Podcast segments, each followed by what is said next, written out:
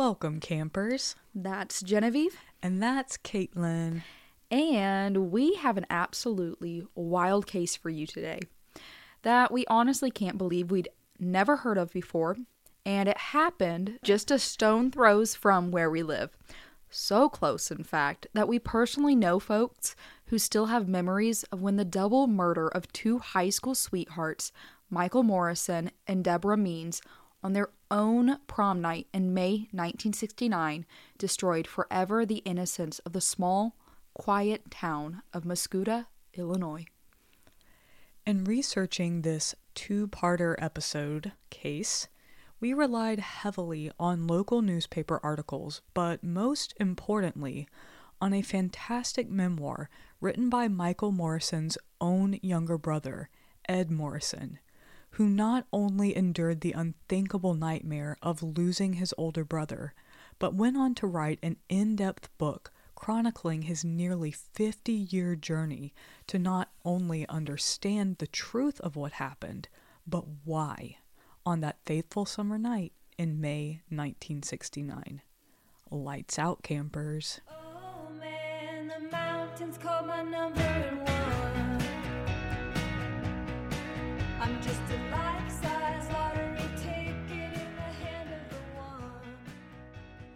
On May 7th, 1969, a state trooper rapped his knuckles on the window of the car he'd just pulled over for speeding, coming from the direction of East St. Louis. When the window rolled down, a teenage boy who was visibly shaken told the officer he'd been speeding because he was distracted, and was distracted because he was so rattled by what he'd read in the paper that morning. That the bodies of two teenagers had been found brutally murdered after they'd never came home from the Mascoutah High School prom. And quote, he may know a connection with the murders. It's also very telling of the era that he was rattled by what he read in the paper that morning, and he was 18. An 18 year old would never say that today. like we'd be shook seeing the headline on like shook at what I saw on TikTok. Yeah. Hashtag dead. Hashtag death. At police headquarters, the 18 year old named Bob Shea told the following horrifying story to a room full of curious officers. On April 25th, barely two weeks prior, he had been at a dance in the small town of Breese, Illinois. The girl he had gone to the dance with was anxious because her car had been giving her trouble, so they left the dance a bit earlier than normal, around 10 p.m. As they were just heading out of town, they saw car headlights flashing off and on over and over just behind them. Bob thought it was a police officer, so he pulled off into what he thought was a driveway, but it wasn't. It was a dead end. And before y'all start thinking, uh, Bob, how could you possibly confuse a driveway with a dead end road? Remember, this is rural farm country, and driveways are often short, like gravel or dirt roads that go on for a little ways, then open up in front of a farmhouse. So, this being a driveway wouldn't be unusual at all.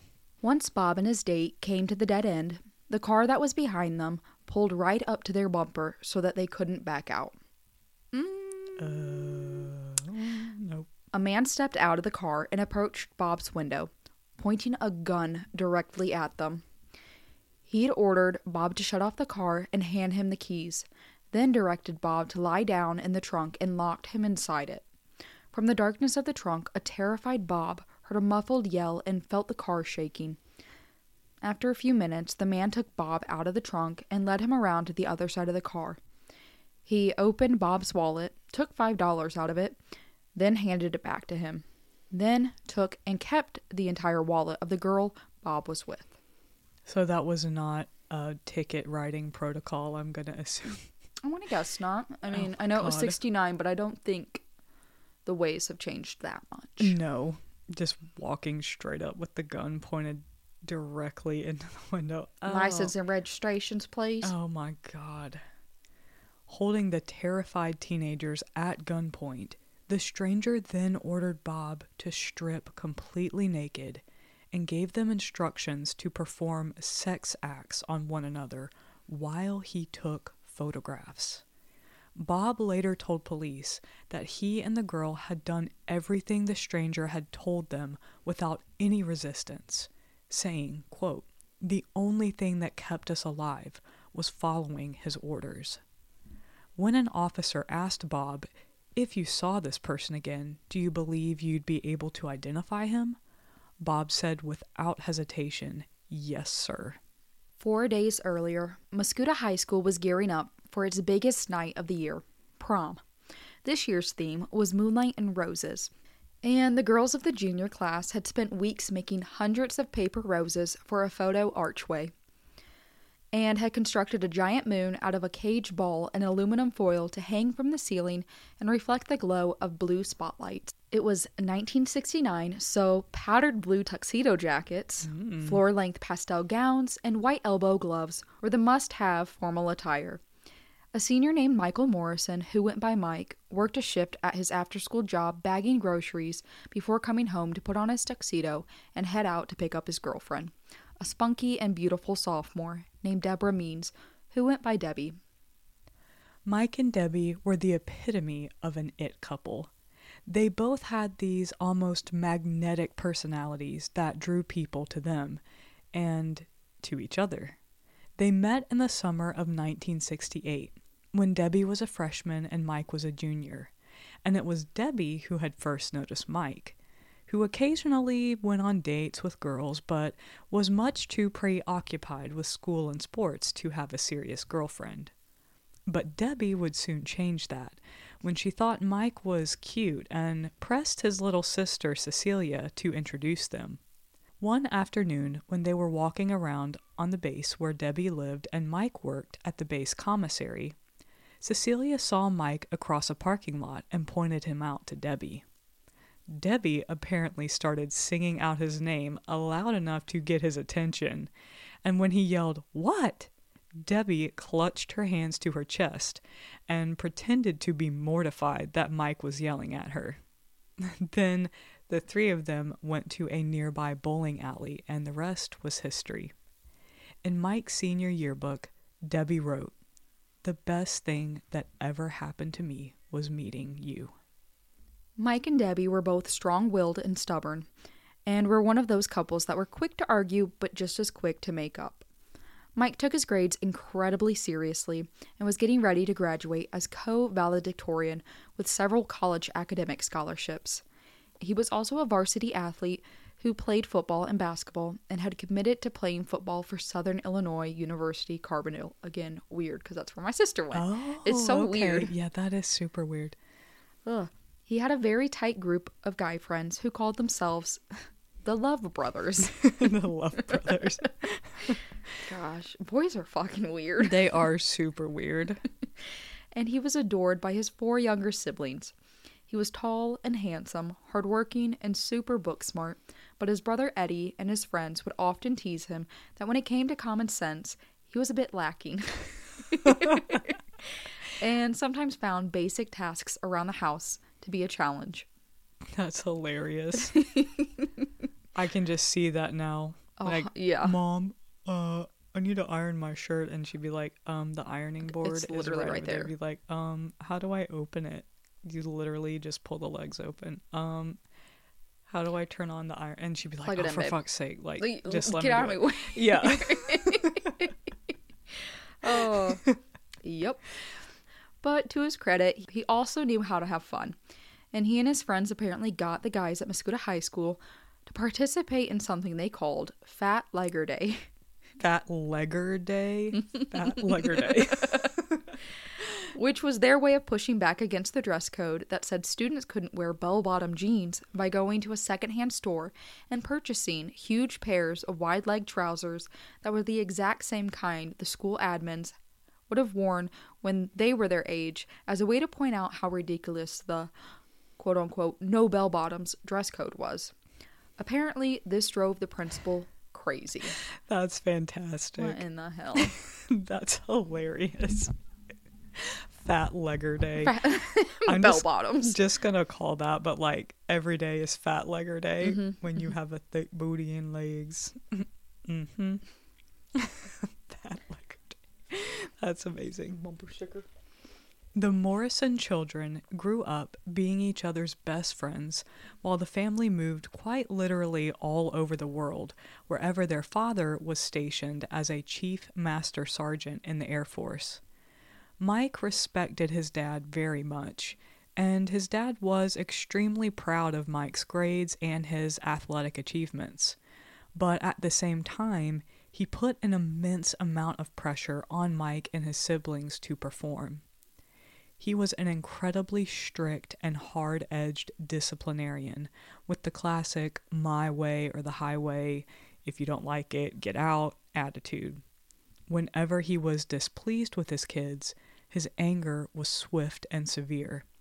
We could spend an entire episode discussing the Morrison family dynamics, and we highly recommend you check out Eddie Morrison's memoir, Bad Moon Rising, for an in depth look at Mike's childhood. But we think it provides a pretty clear picture of the vibes of Sergeant Morrison that he would routinely beat Mike and his brother Eddie with a belt if they so much as made a sound during Catholic Mass. And he would refer to his wife not by her name of Anne, no, no. Apparently, he would call her woman and say things like, Woman, iron my shirt. Woman, bring me my shoes. One time, he even slammed his son Eddie, Mike's little brother, into a wall because he didn't get up from the living room sofa to get ready for bed fast enough to his liking. But of course, this level of brutal, air quotes, discipline that we would certainly call abusive today was written off as just being a different time. Hmm. Can't say I'm a huge fan of Chief Sergeant Morrison. Mm-mm. I even get offended when people just not name their dog dog. Dog, Yeah. come here. It's Cat, come here. it's very dehumanizing. Like you that is your wife and the mother of your children. That is ugh, Mm-mm. yeah. That's not okay. Fortunately, Mike's mom, Ann Morrison, very much balanced out their father's authoritarian ways by being a kind and calm presence who embraced and welcomed everyone. And the air in the Morrisons' little home in Mascoutah, Illinois, was much easier to breathe when Sergeant Morrison would be away for several months at a time on deployment. No shit. I can, I can see why. Because the 12 year olds aren't having to worry about having their head slammed Ugh. into a wall. Anne had a profound and unwavering faith that everyone who knew her admired, but she also knew how to ease tension with humor. A perfect example of this was once when Mike and his brother Eddie were fighting. Anne would grab her bottle of holy water that was always in the house and would flick it on them while they ran around trying to dodge her, and she would say, That'll get the devil out of you. Soon, they would all be cracking up, and whatever they'd been fighting about would be forgotten. Whenever Sergeant Morrison was home, she would encourage Mike and his siblings to just go along and get along. Hmm. And she would do the same, despite her husband's constant verbal belittling and berating, determined to keep their home as peaceful as possible. She sounds like, again, very much a that classic mom wife of her time that Mhm. was put your head down, do what you have to do. Yep.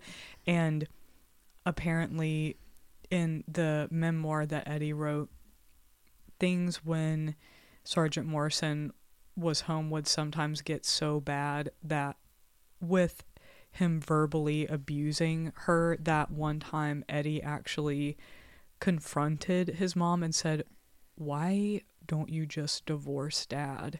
And even though she was a devout Catholic, Mm-hmm.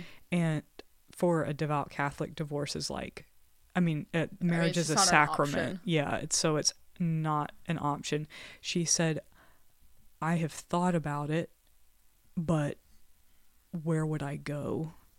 And that just broke my heart Ugh. because she would have had no other options because of the role that she was locked into, the time Mhm. that I mean it was just like but yeah I would imagine she stayed for her kids. Oh my gosh, yes. And I have no doubt that her children turned out to be who they were because she was the Mm-hmm. one who was in their life most of the time. And I guarantee you, when Chief Sergeant Morrison was away, that their home.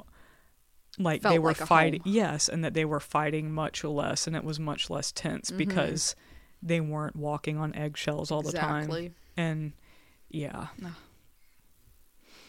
but people and there's something to be said for like i don't want to spend too much time talking about this but that kind of family dynamic is very interesting to me because there was a time when that was kind of upheld as the ideal to have that type of father that you basically lived in fear of but that was highly respected by everybody who knew him, which their dad was because he was an incredibly highly ranked officer, like very straight edge, you know. And you know, in the military and in some jobs, you need that, Yeah. but your family is not Yeah. a job. You've got to be able to put it at the door. Your children are not your Yeah. soldiers. Your- Yeah. mm, exactly. Your wife is not your. I'm not to say he was abusive, but not your punching Yeah. bag verbally. Or, Right, right. Your servant. Yeah. Ugh. and putting that immense amount of pressure on kids to perform because they're afraid of you or because they're trying to live up to some sort of impossible standard Mm-hmm. that doesn't do anything but backfire in the long run. Yes, it does. Yeah. Caitlin Yes, looked like she had a personal anecdote to give. I'll save it. Um, But yes. but just know, you don't demand respect. Mm, yes. You earn it, and Yeah. that goes out to my military father. Love you. Remember that. Yes. Now we need to talk about Debbie Means, who seemed to have achieved a level of cool at age 15 that most of us still haven't in our 20s and likely never will. She wasn't interested in being a cheerleader, or as they called them in the 60s, a pom pom girl. She was always super on point with fashion trends and rock music, and actually helped design and build the sets for high school plays. She was also an amazing piano player and singer, and she and her friends loved listening to records together and scaring the shit out of themselves with Ouija boards at slumber parties. Nope. In Debbie's front yard, there was a massive sprawling tree with huge limbs, and that was her favorite place to hang out with her friends. They literally called it the hangout tree. She always went to her little brother's baseball games, and according to her friends, Debbie was gorgeous, spunky, and playful, and everyone wanted to be like her. But most importantly, she did not tolerate bullies. One time, she and her friends were out walking around their neighborhood, and there was a boy weaving his bicycle back and forth in front of their path in a menacing manner. Debbie had enough, reached out, grabbed his handlebars, and deposited him onto the ground. yes, Debbie. And Caitlin, this next little bit Oh, about. Debbie, I was just like, man, if there was any doubt that Debbie is our people, Mm-hmm. like, no doubt in my mind anymore after this.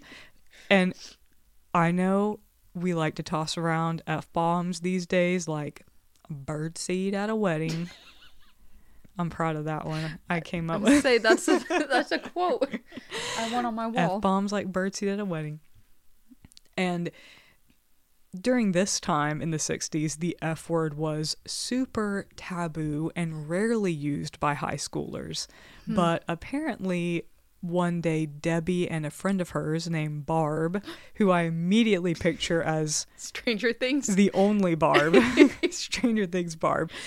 They were talking about this shitty little boy in their class, and Debbie, while sipping whiskey out of a Coca Cola can, also there is my baller per- points. like our people. Yes, sipping whiskey out of a Coca Cola can, call him called him a fucker,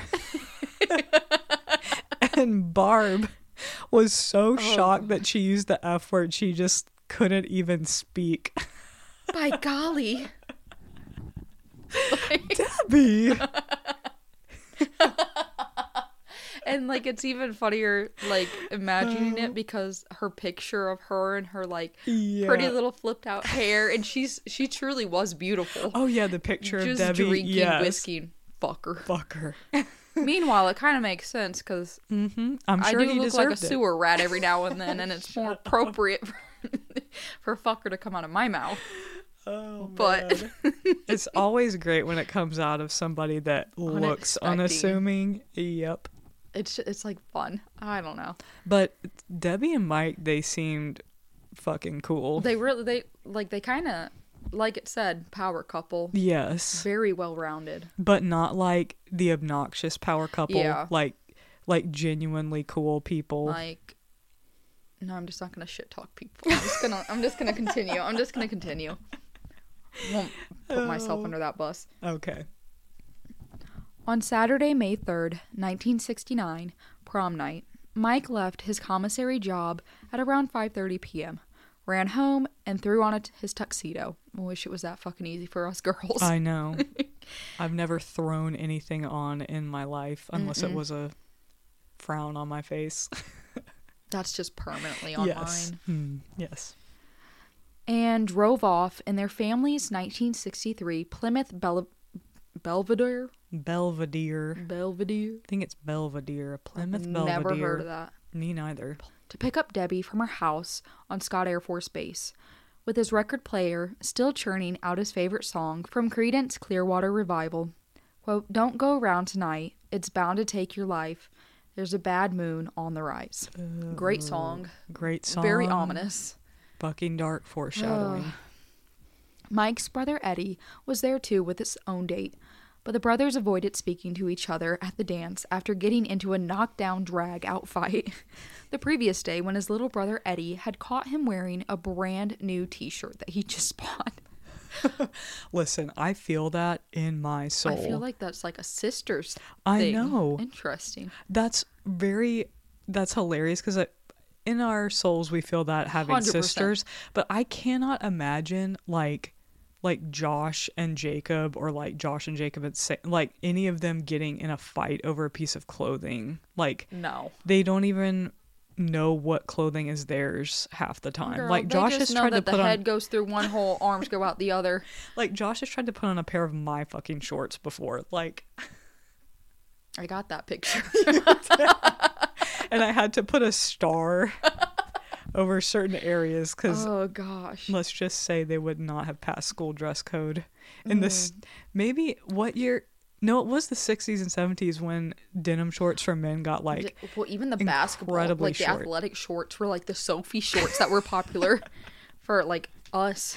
yes i like a little bit of men's Look, short let above the knee you that five inch seam. yeah caitlin is salivating but it's got to be just at the right spot like Yeah. you don't want anything possibly flopping out but Mm. you also need to avoid that uh skateboarder Bermuda flat shoes bermuda like ratty bermuda shorts with the f- like tearing on the They bottom just give me Jacob Black from um Twilight vibes. did he wear those Yeah, he wore like cut off jeans. Oh yeah! Oh, you're right. Because his clothes were always exploding off of him whenever he turned into a werewolf.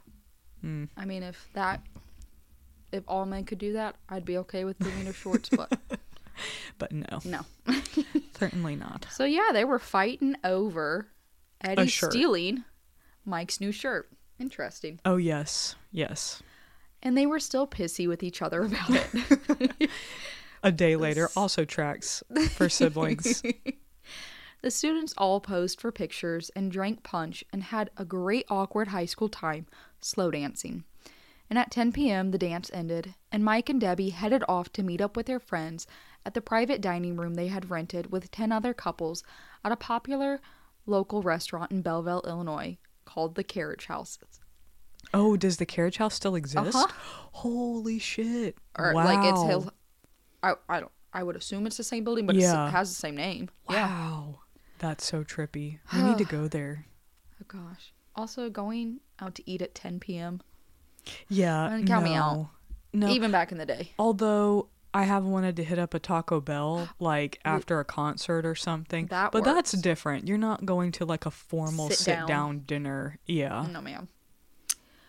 Mike and Debbie were a bit late arriving to the restaurant, though, because Mike actually got pulled over and given a ticket when a cop saw him doing donuts in the high school parking lot. Oh gosh. They were determined to have a good time, though, and to not let this dampen their evening. And yes, Mike getting a ticket had sucked, but he also felt pretty good that the officer who pulled him over hadn't caught on that both he and Debbie were pretty buzzed on the beer and gin they'd smuggled into the prom. he probably like, he Yeah. gets me. Cop's just like, okay, it's prom night, get gone. Yeah, the- the cop probably was fully fucking Uh-huh. aware. But also, it kind of gives you that moment of being like, because we all know where this is inevitably heading. This is a murder podcast, and Mike and Debbie are the main people in the story. But if that cop had, Oh, e- like, A, he either noticed and then was like, oh, whatever, they're fine. Or he didn't notice, but if he had, would have been the kind of cop that would have been like, y'all ain't driving anywhere. Like, call your parents. I'm and I, Oh, I like to think that way, but I still think had it gone that way, yeah. the piece of shit still would have found somebody yeah. else. Yeah, I'm sure you're you're right. Oh man, it's just those little moments of like Mm-hmm. If something had just gone one degree It's like the butterfly the pa- effect. It, it really with my mind. I'm just like, oh my gosh, if I hadn't have done this, Yeah. that wouldn't have happened. You think about it way too much and it starts to kind of unravel your reality. It's creepy. Like some sometimes I even will think about like the for example, the internship that I went on where I met my Mm-hmm. husband was in a state that I would never be Ohio, caught dead guys. in. It was Yeah. I have no reason to go to Ohio ever. And I had a, like a list of different possible places I could Oh. have gone.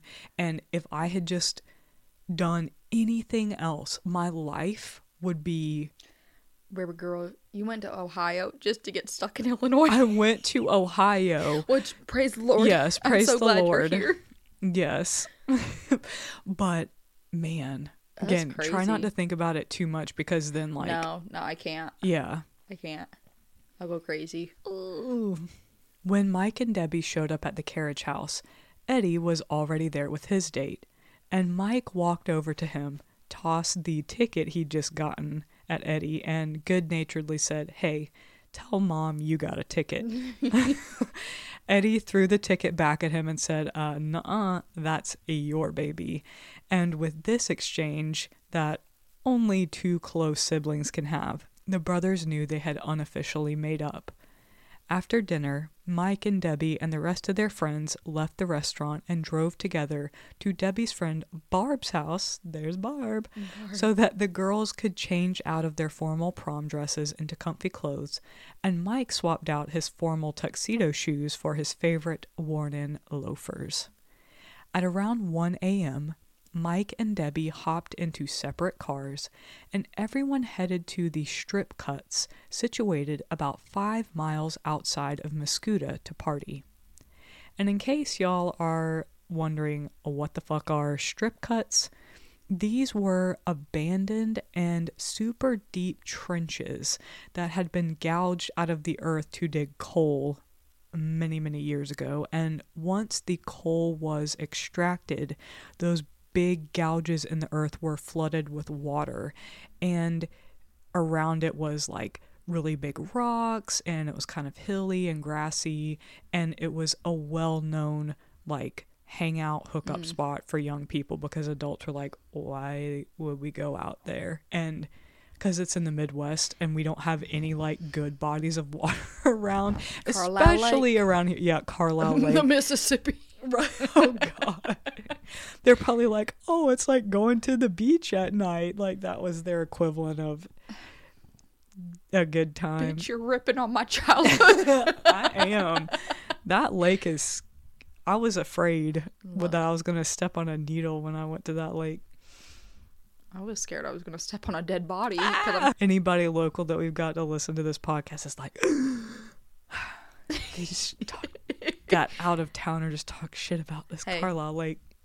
I'm waiting for the day I get a boat or somebody I know gets a boat and I'll be on that lake again. Oh, yeah. Every fucking day. I will eat every complaining word I've ever said and been on that lake with you as much as we can Yes, ma'am. with a pocket knife in my waistband in case I get tangled Uh, up in yes. Every time I Dead went tubing on bodies. that lake though, and I f- like I I I should have an award for how I hung on to those fucking oh tubes. Oh my because god. I refused to get in that water. But if I touched that water, my fingers and toes curled so tight because I was like, nothing's going to get me. Nothing's gonna nibble something. Like no, I would literally just sit in a ball, floating, waiting for them to circle back. Oh my god. Anywho, Now that we know what strip cuts are, not steak. No. The next few hours at the strip cuts were pretty uneventful. The girls grouped off separately, probably to talk shit about their dates. probably. Probably. and everyone stood around joking and sipping beer, having a fun time on the warm and clear summer night. The school year was almost over, and for the seniors, this would be their last year to make prom night memories together. Around 2 a.m., Mike and Debbie were the first couple to leave the strip cuts. They were only about five miles from town, and Mike didn't have to be home until 3:30 a.m. What in the Yeah. God. Debbie didn't even have a curfew and had plans to stay the night with her friend Tony. But he and Debbie were hoping to get a little time together, just the two of them, after a long evening of socializing with friends. At around 4 a.m. the next morning, Mike's brother Eddie tiptoed up the front porch of the Morrisons' house, hoping to slip into the room he shared with their six year old brother Joey. I, I like that name, Joey. It's. That's that's really cute. Without waking up their mom so that she wouldn't know he was in an hour past curfew. But as soon as Eddie stepped into the living room, he heard his mom's voice floating down the hall from her bedroom. Mike, is that you? No, it's only me, Eddie said. Oh, I'm sorry, Eddie, but I had a bad dream about Mike. I dreamed he drove his car into a concrete wall. I think he might be hurt. And she'd been awake worrying ever since that terrible dream around 2 a.m. Poor mama heart. Yes, I feel so horrible for all of the times that, like, I know me and both of my siblings have given our mom a hard time for the next morning when she's like, I can't fall asleep until I hear y'all coming, like, in the Oh, door. gosh. And we never got home super late, nor did we have, we didn't have a curfew because we were boring as fuck, but like, we would get home from going to a movie or something at like around midnight Right. and you know i you think that you're like oh i'm sneaking in the house and nobody knows but like no i know that my mom was fully Mm-hmm. awake being like letting us have our freedom and not like calling us but then worrying and i was like oh my gosh i now i i get it I've only spent it. nine months pregnant, plus the one year Camden's been alive.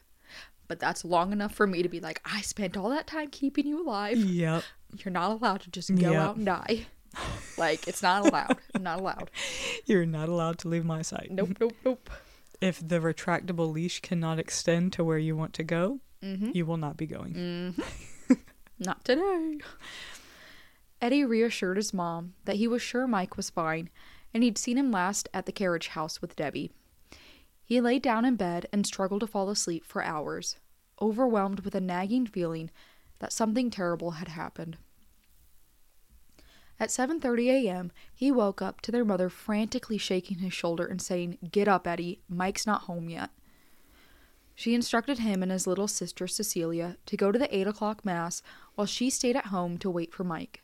Sleep deprived and hungover, Eddie stumbled the few blocks to church, still with a nagging feeling in his gut. But he reassured himself that when they got home, the family car would surely be parked in the driveway, and Mike and Debbie would probably be feeling pretty sheepish and hungover after drinking a little too much and falling asleep in the car. However, that was not the case. It was now about 9 a.m., and Eddie, Anne, and Cecilia, who was actually Debbie's classmate and good friend, started making phone calls.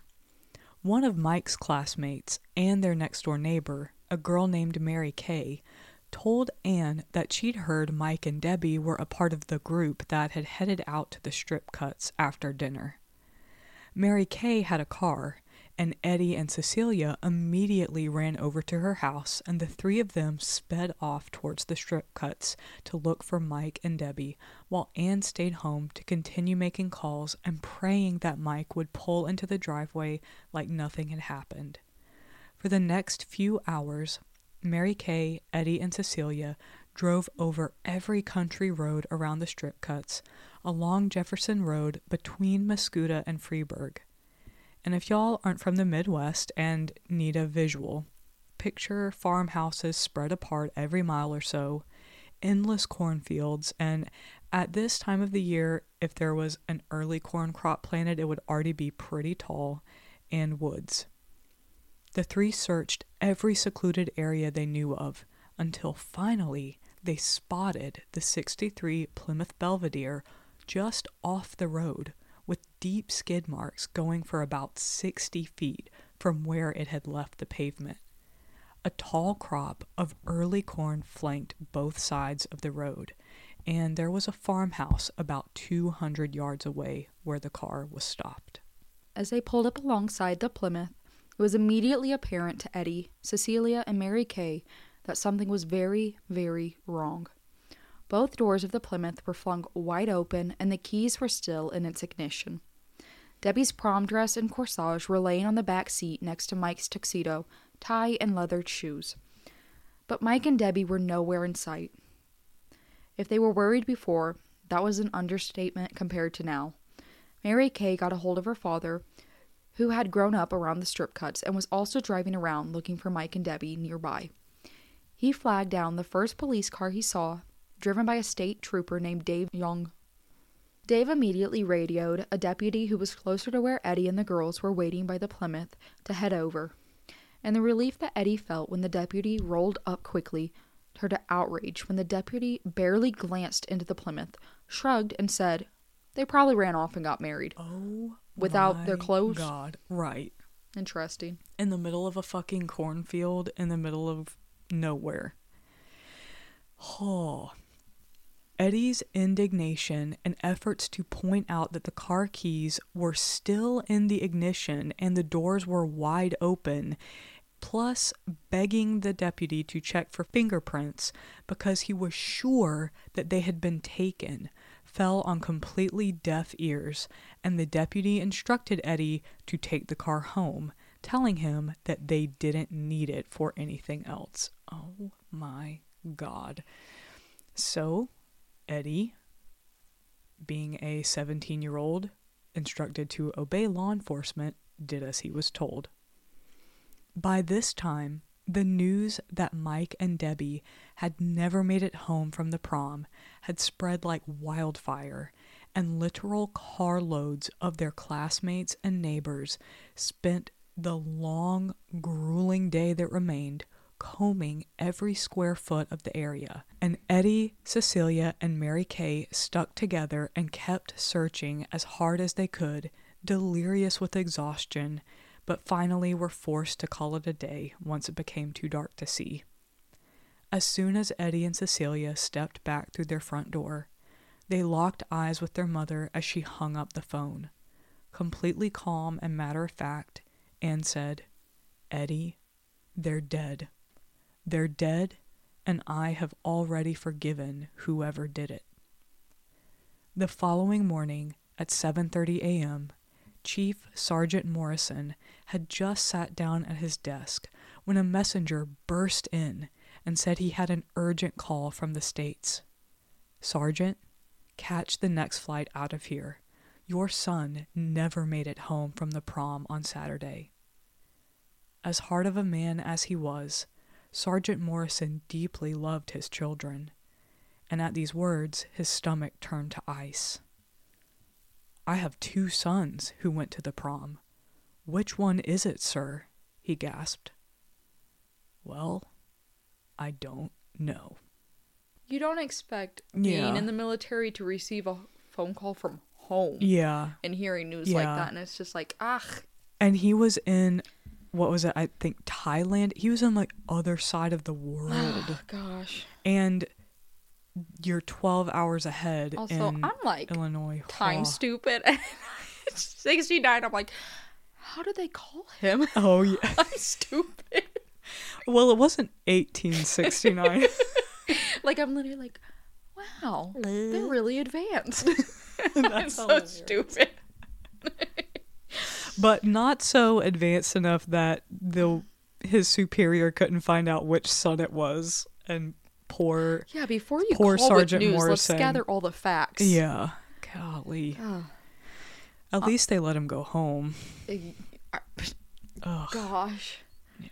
Ugh. also the mom I think that's where I just like kind of like my Yeah. brain snapped a little. like that she just said it and she was like i've accepted also her saying i have already forgiven whoever did it i, I mean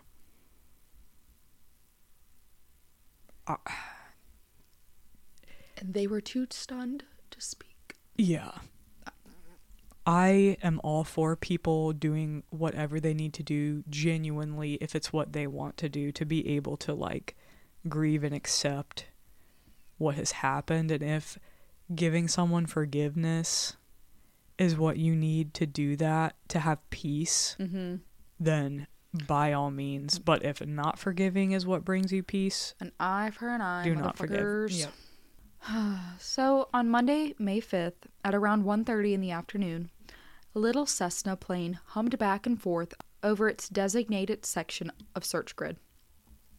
Just a few miles outside of Mascoutah, it hovered slowly over the Peabody mine and the surrounding dirt roads and farm fields around the strip cuts when the pilot Earl de Morinville i'm going to say de morinville so we don't say earl de moronville a weird ass name. De Moronville sounds like some shit that the Wilhelm brothers would say they were from. from De we knew a Moronville. D on the more. Uh, Sorry, Earl. sorry. But Earl spotted something bright white on the ground in the dense long grass near Jack's Run Road. Within minutes, law enforcement had descended on the site, and their worst fears were confirmed. Literally a few yards away from where Eddie, Cecilia, and Mary Kay had stopped searching the previous day. Oh Fuck my god. lay the lifeless bodies of Mike Morrison and Debbie Means. Mike was face down, wearing a bright white t shirt, which is what Earl had seen from the Cessna, and his tuxedo trousers from pr- the prom, with his feet resting in a small stream of water. It appeared that he had been shot three times in the back of the head and had several fresh bruises on his face. His hands were clutching the grass that was still rooted into the ground. Oh, that's such a powerful image. Ah. Mm. I know every, I mean, every murder that we'll ever describe, I'll say it's brutal, but that's just Mhm. like, ugh, to shoot someone in the back of the fucking head Yeah. It's three really- times. Yeah. It screams cowardly. Oh, 100%. It screams super cowardly. Debbie was lying just a few yards away in the grass at the base of a slight incline. She was nude and covered in severe bruising and had been gagged with her own underwear. And on top of that, her mouth had been covered in white hospital tape. Her feet and hands were tied up together behind her back with clothesline, and more clothesline was wrapped tightly over the hospital tape around her head and repeatedly coiled around her throat. The coroner pronounced Mike and Debbie dead on the scene, and after a four hour autopsy back at St. Clair County, revealed Mike's cause of death to be the two small whole caliber bullets and a fragment of a third that were found in Mike's skull, which all appeared to be fired at very close range. Debbie's cause of death was ruled as strangulation. The news of Mike and Debbie's murder tore a deep, raw wound into the formerly innocent small town of Mascoutah, which at the time only held around 5,000 people. Mike's brother Eddie recalled years later that for days it was like the town was in shock. and friends of Debbie and Mike remembered students and teachers walked around Mascoutah High School like zombies. And no one did anything in class, not even the teachers. They all just kind of went through the motions of the day together in silence. Both Mike and Debbie's homes and yards were constantly flooded with their friends and teenagers. They would sit on the lawn and cry together. Incredibly, Mike's mom Anne was often the one holding Mike and Debbie's friends as they broke down and sobbed. Oh, God. Eddie stayed over for days with his friend Russ, unable to bear the pain of being at home without Mike. And the two of them would take turns smelling a sweater of Mike's that he had left in Russ's room Oh my god. when he'd been over hanging out just a few days before. Oh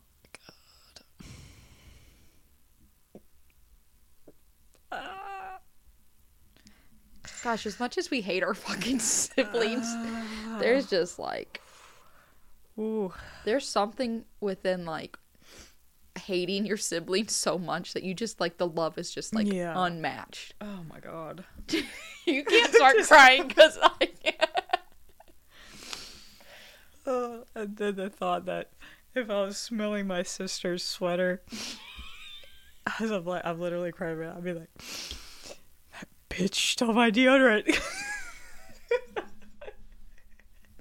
A hundred percent. or, is that my Glossier I perfume? know I'd be going through Madison's closet like, that's my fucking shirt. It smells like her, but that's fine. and the, this, the like, No. I know it's, It's- sexist of me, but like the girl, Okay. you know, you think of girls doing that and you're like, whatever, but like boys doing that. Exactly what I was thinking. that- like it's just like it's so it just like rips your heart out all the more because I think because especially thinking that fucking time when they weren't allowed to show emotion, Uh-huh. but that Eddie and Russ were having that experience together. I'm glad that Eddie found Ugh. comfort with Russ, like in that, like yes and he actually writes in his book that uh he was able to grieve and get through those days because of his friends because as much as he loved Mhm. his mom she was having to just fucking hold it together Yeah. and she was like putting up this strong face and not letting people see her grieve but many years later his sister would tell I- can't remember if it's his sister or if a friend of the family told him that Anne shared that even though like basically she never shed a tear in front of mm-hmm. anyone but at night like when everyone went home that it was for like years after Mike died that she cried herself to sleep every night. And I was I mean how could you not? Like I don't know how she didn't just completely that woman is a fucking s- strong I mean ugh. yeah, I don't uh, like. We'd have to have like a hundred parter episode of us just explaining Yeah. how the fuck we would do things Yeah. and how we like. I just don't understand, and like I, I wouldn't do. I would I would be not functioning. From the limited knowledge I have of her, I immensely ami- admire her. From the moment that the Cessna pilot spotted Mike's bright white shirt, local law enforcement was thrown into a murder investigation, the likes of which they had never experienced before. State troopers and county deputy sheriffs immediately sealed off all access roads and, surprise, surprise, wasted several precious days squabbling over who had the most jurisdiction rights. God, you give me strength. If there is not a bigger dick swinging problem than Oh, I- amongst law enforcement, like I swear, I swear, like, people have died. I, I don't understand. Like why can't I mean I'm sure there's like actual reasons like Yeah, I don't know but like can't y'all just put Like- your fucking heads together right. Like of- it should take a matter of hours, not days. You know, because like days. also you already removed the car from the scene oh you my already botched already this fucked like the crime scene. Yeah. Sure, let's wait a fucking another week. Oh my god. Yeah. Finally, two state troopers named Dave Young and Charlie Growl were assigned to the case in conjunction with the St. Clair County Sheriff's Office under the direction of its Chief Deputy Sheriff Rodriguez, and they threw themselves headlong into the investigation. Desperate to obtain any solid lead or viable suspect, Dave and Charlie logged an incredible amount of hours interviewing Mike and Debbie's classmates, friends, and neighbors in the surrounding area of the abduction and murder scene. They were so committed that the moment they were assigned to the case, Dave and Charlie worked nonstop for three days until finally they were forced to go home on the fourth day, and Dave slept for 24 straight hours and while all of their initial questioning did not point straight to a viable suspect at first, they did uncover some very interesting information. Mike and Eddie's good friend, Bruce Younger, came forward and told investigators that he'd had a bizarre and terrifying encounter on prom night, literally minutes after Mike and Debbie had left together in the 63 Plymouth from the strip cuts. He had left to take his girlfriend Barb home around 2 a.m., and at 2:15, he and Barb were kissing goodbye on her front porch, which was set about a 100 feet back from the road, when they both heard what everyone at Mascoutah High knew as the sound of Mike's car approaching, because it had a broken muffler and roared, roared unusually loudly if you barely tapped the gas. now that's everybody in their fucking brother's truck. Like truly. Ugh. Before they'd even seen the car, Bruce said, There goes Mike.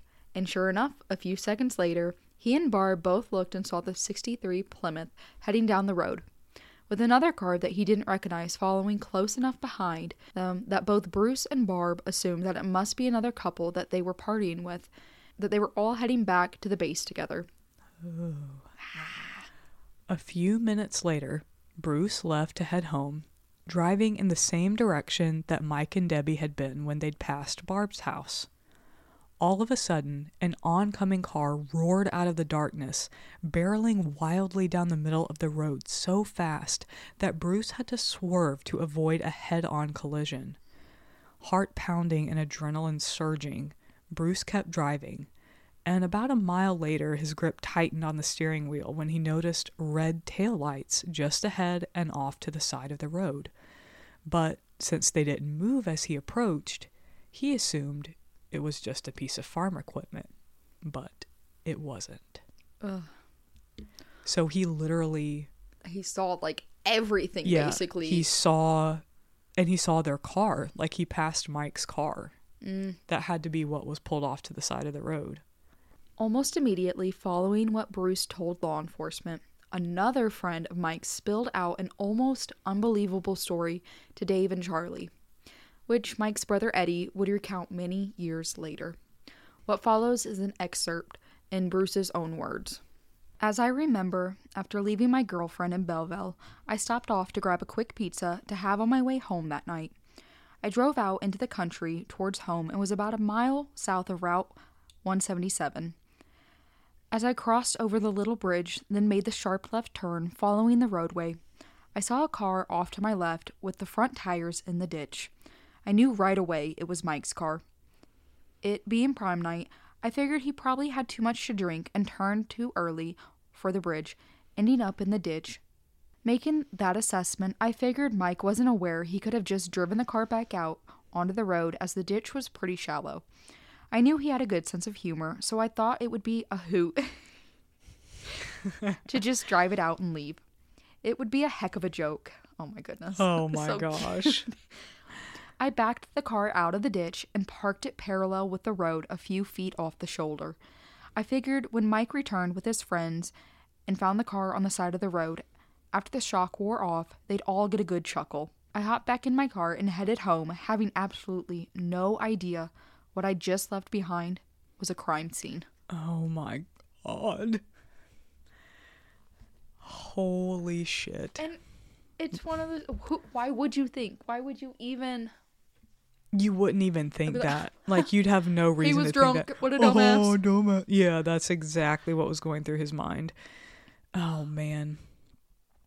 And this happened a few days later, but apparently, and he was very quickly cleared. Mm-hmm. Bruce was, but there was a couple of days after he came forward and told the story that law enforcement leaned really, really hard on him Mhm. because that sounds, it Yeah. could sound a little sus.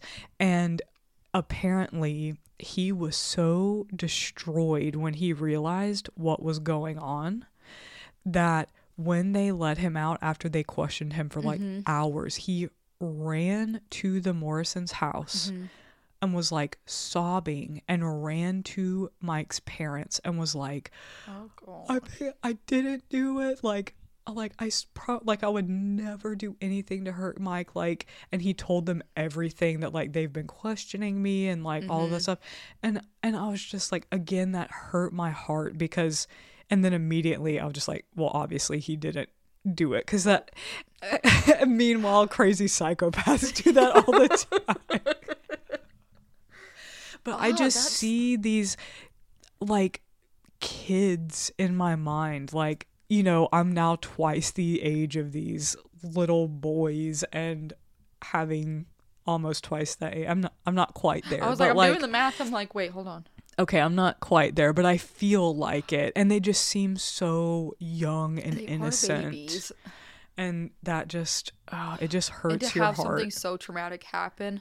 and that town was so fucking tight knit like it is a, such an example of everybody knowing everybody. Like the man who ran the morgue that was had to go pick up Mike and Debbie and take them to prepare their bodies um, for the funeral one of Mike's classmates was his son and demanded that his dad let him ride with him to go get their bodies so that he could help. I wonder if that's the mall funeral Uh, home it's because very that's possible. the one that I've been to a lot. Oh man, it's very possible, but like it just shows you how deeply connected all of those people were with one another and and if I know I was talking shit on law enforcement and if that's the reason why it took so long for them to get jurisdiction of this case because they were Mhm. like we are not going to back down and hand it over to the big guys cuz like these are our people. I I Right. get it. And like if it yeah, I I don't know if that's what happened, but just based off of the things we know about the people and the troopers that then didn't sleep for fucking 3 days or whatever trying to solve the case the minute they got it. People just don't do that kind of shit anymore. Like Well, even just in these small towns, it's like we're just a hop skipping away from St. Yeah. Louis. That's Yeah. where the stuff goes down, not these small towns over Right. here. right. Even now. yeah. So especially back then. It's like it's not what you're prepared for, nor is it something you're equipped to truly handle. No, not at all. And now we're going to take a bit of a, uh, a ge- I don't know, gear shift, road change. I don't even know. My brain is fried at this point. But on Monday morning, May 5th, 1969, so we're now two days after prom, a man named Marshall Wayne Stouffer placed a new water heater part for the mobile home he was servicing on the checkout counter at the Park and Shop grocery store in O'Fallon, Illinois. The owner, named Helen Wambacher, was startled when she looked up and saw that Marshall Stouffer's lip was bloody and swollen from a gnarly cut. His knuckles were banged up, and his face was covered in deep scratches and gashes. Helen asked him what happened, to which Marshall Stouffer replied, A water heater blew up on me. When Marshall arrived a little bit later, where he worked at Scott Mobile Home Sales, his co-worker Bill Yao also noticed Marshall's battered face and said, "What the hell happened to you?" Marshall said, I fell in a briar patch and got all scratched up. Bill was no bullshitter and immediately said, Um, that's no briar patch scratches. Oh my god, this get this makes me feel unwell. That's no briar patch scratches. You must have had a hot date over the weekend. okay, let's get feisty. I just want to punch people every time we read these. Oh no. Remember at the very beginning of the episode when we told you about the shaken up 18 year old who saw the headline about Mike and Debbie's murder in the paper and then gave East St. Louis law enforcement a harrowing tale about he and a date being abducted at gunpoint? Hmm. Well, later that very same morning, the St. Clair Sh- County Sheriff's Office answered the phone and an anonymous man's voice spoke the following bone chilling words Quote, I am the one who killed them, and I will do it again.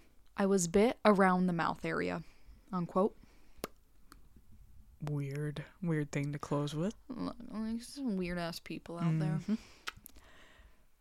The same time, just across town at 9 a.m. So this is like a little triangle of events happening within like a 30 mile radius at like the same time.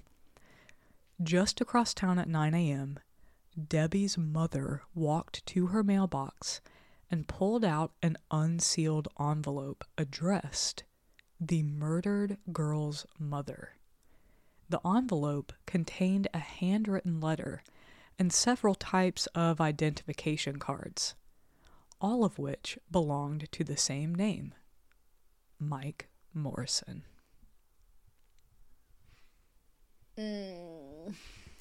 And that is where we are going to end part one of our coverage of the 1969 Mascoutah prom night murders.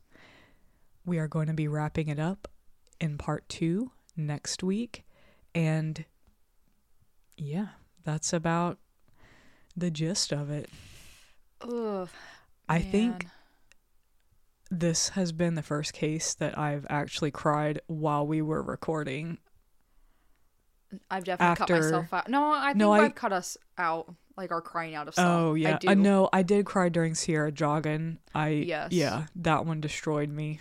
Um, And I oh I cried during Juliana Cupkey when she was looking for her mom in the f- oh fuck. it's so Never mind, we've cried. yeah, bitch. Just keep naming them because there was one in Pee Wee's last time. oh yeah. Oh god. It's just so so bizarre for me mm-hmm. to grow up one town adjacent from a Mascoutah. Yeah. Again, my parents, my sister work on Scott Air Force Base. Mm-hmm. So you I I know all. Yeah. Like it's so weird to be like, I know what you're mm-hmm. talking about. I know what you're yeah. like. It's so easy, or it's so weird to like sit and mm-hmm. recount these stories. Mm-hmm. Be like, oh okay, like Florida. We, like we all know Florida, but like mm-hmm. you know, but like to have the picture in my brain. And you can see yourself driving through the places because you have and yeah. Ugh. I had never heard of this case before. We actually had um thank you shout out to Jeff who sent this to us in a uh, email. Jeff is also a local person and said that his dad used to talk about this case a lot when he was a kid. he was like, No good old bedtime dad-" story. Yeah, Um, but incredibly, incredibly just fascinating from a crime story standpoint. And we always like to talk about how part of what draws us to these stories is understanding the relationship dynamics of just everyone involved, whether it be mm-hmm.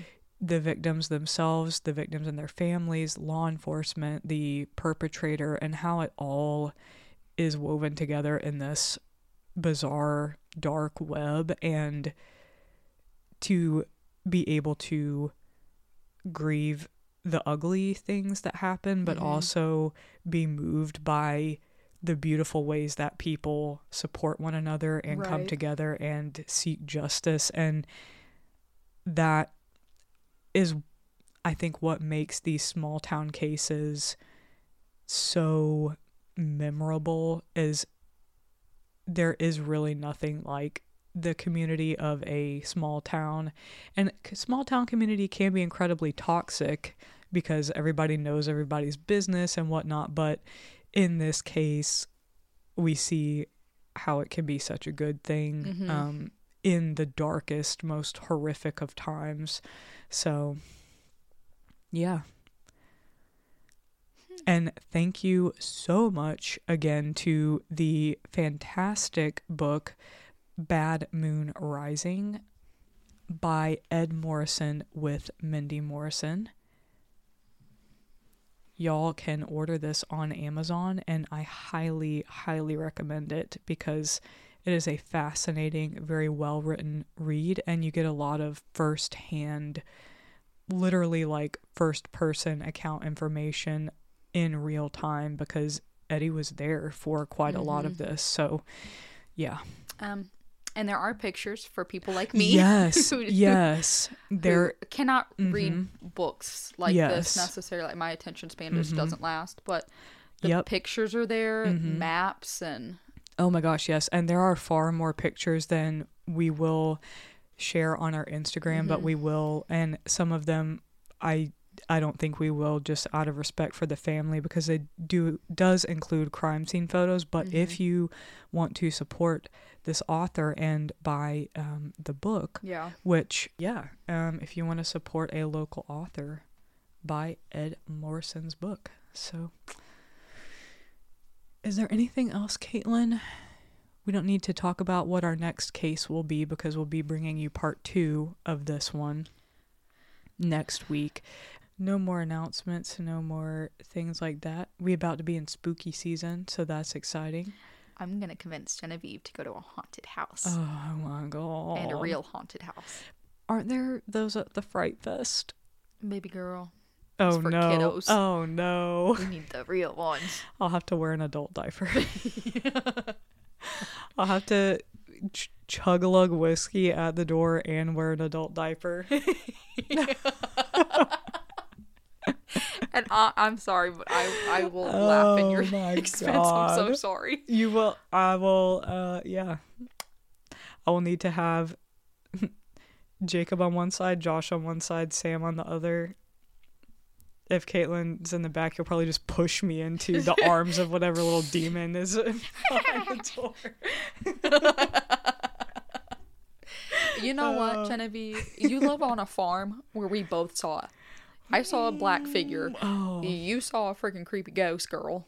I did, but I I believe that she's a, an ambivalent, a happy, I don't know what a the friendly. fuck I saw. I didn't like it though.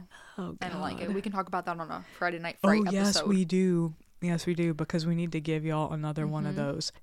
As it happens, it is really difficult to consistently put out two episodes a week and be a full-time stay-at-home Oh parents. fuck. Imagine that.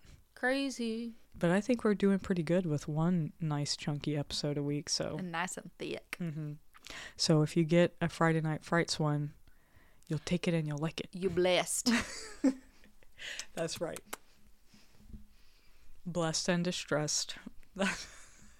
blessed and stressed. Blessed and stressed. Less stressed, distressed. What was the other thing I said as we were recording? I can't remember. The dropping f bombs like Oh yeah, like bird, bird seed at a wedding. fuck thee, fuck, fuck, Oh. fuck. They say you're not supposed to do that anymore. Or was that rice? It's one of those that you're not supposed to throw at a wedding because it's actually bad for birds. It must be rice. It's got to be rice. Yeah, because they eat it and it expands in their I was about to stomach say or a- something. I can't imagine bird seed is bad for birds. Yeah. Which circles back, we used to go feed um the ducks at the Mascoutah Mhm. um pond next to the VFW. We would feed them bread, and then learn that like Oh. you can't. You're feed not supposed to do that. bir- or bread. yeah. I don't think anybody like birdseed is not a thing people do anymore at weddings now. It's like sparklers, bubbles, Honestly, all like of that cutesy shit. I've never been to a wedding. I honestly like I've never been I've never heard of birdseed at a wedding. I've heard Oh, of yeah? rice. I think that must be maybe it's a southern thing Maybe. because when I was a kid, there were multiple weddings I went to where they Uh-uh. we had these little um we were given little like mesh baggies Mm-hmm. that were like tied with a ribbon of bird seed and then when they would come out you would throw I mean, that. it makes sense. Like Yeah. you're throwing up something that you know. Just think about how fucking annoying getting bird seed like down your boobs of a wedding dress would be. I would not a little snickety snack for later as your groom's undressing you. Oh, then it needs to be something better than bird seed, like Captain Crunch or something. Oh, oops, all fruity, berries. fruity pebbles. yeah. Oh, Cinnamon gosh. toast crunch. If you can't tell, we're a little brain dead, so we're gonna end it. We're gonna end it. Catch you back next week. Bye. Bye.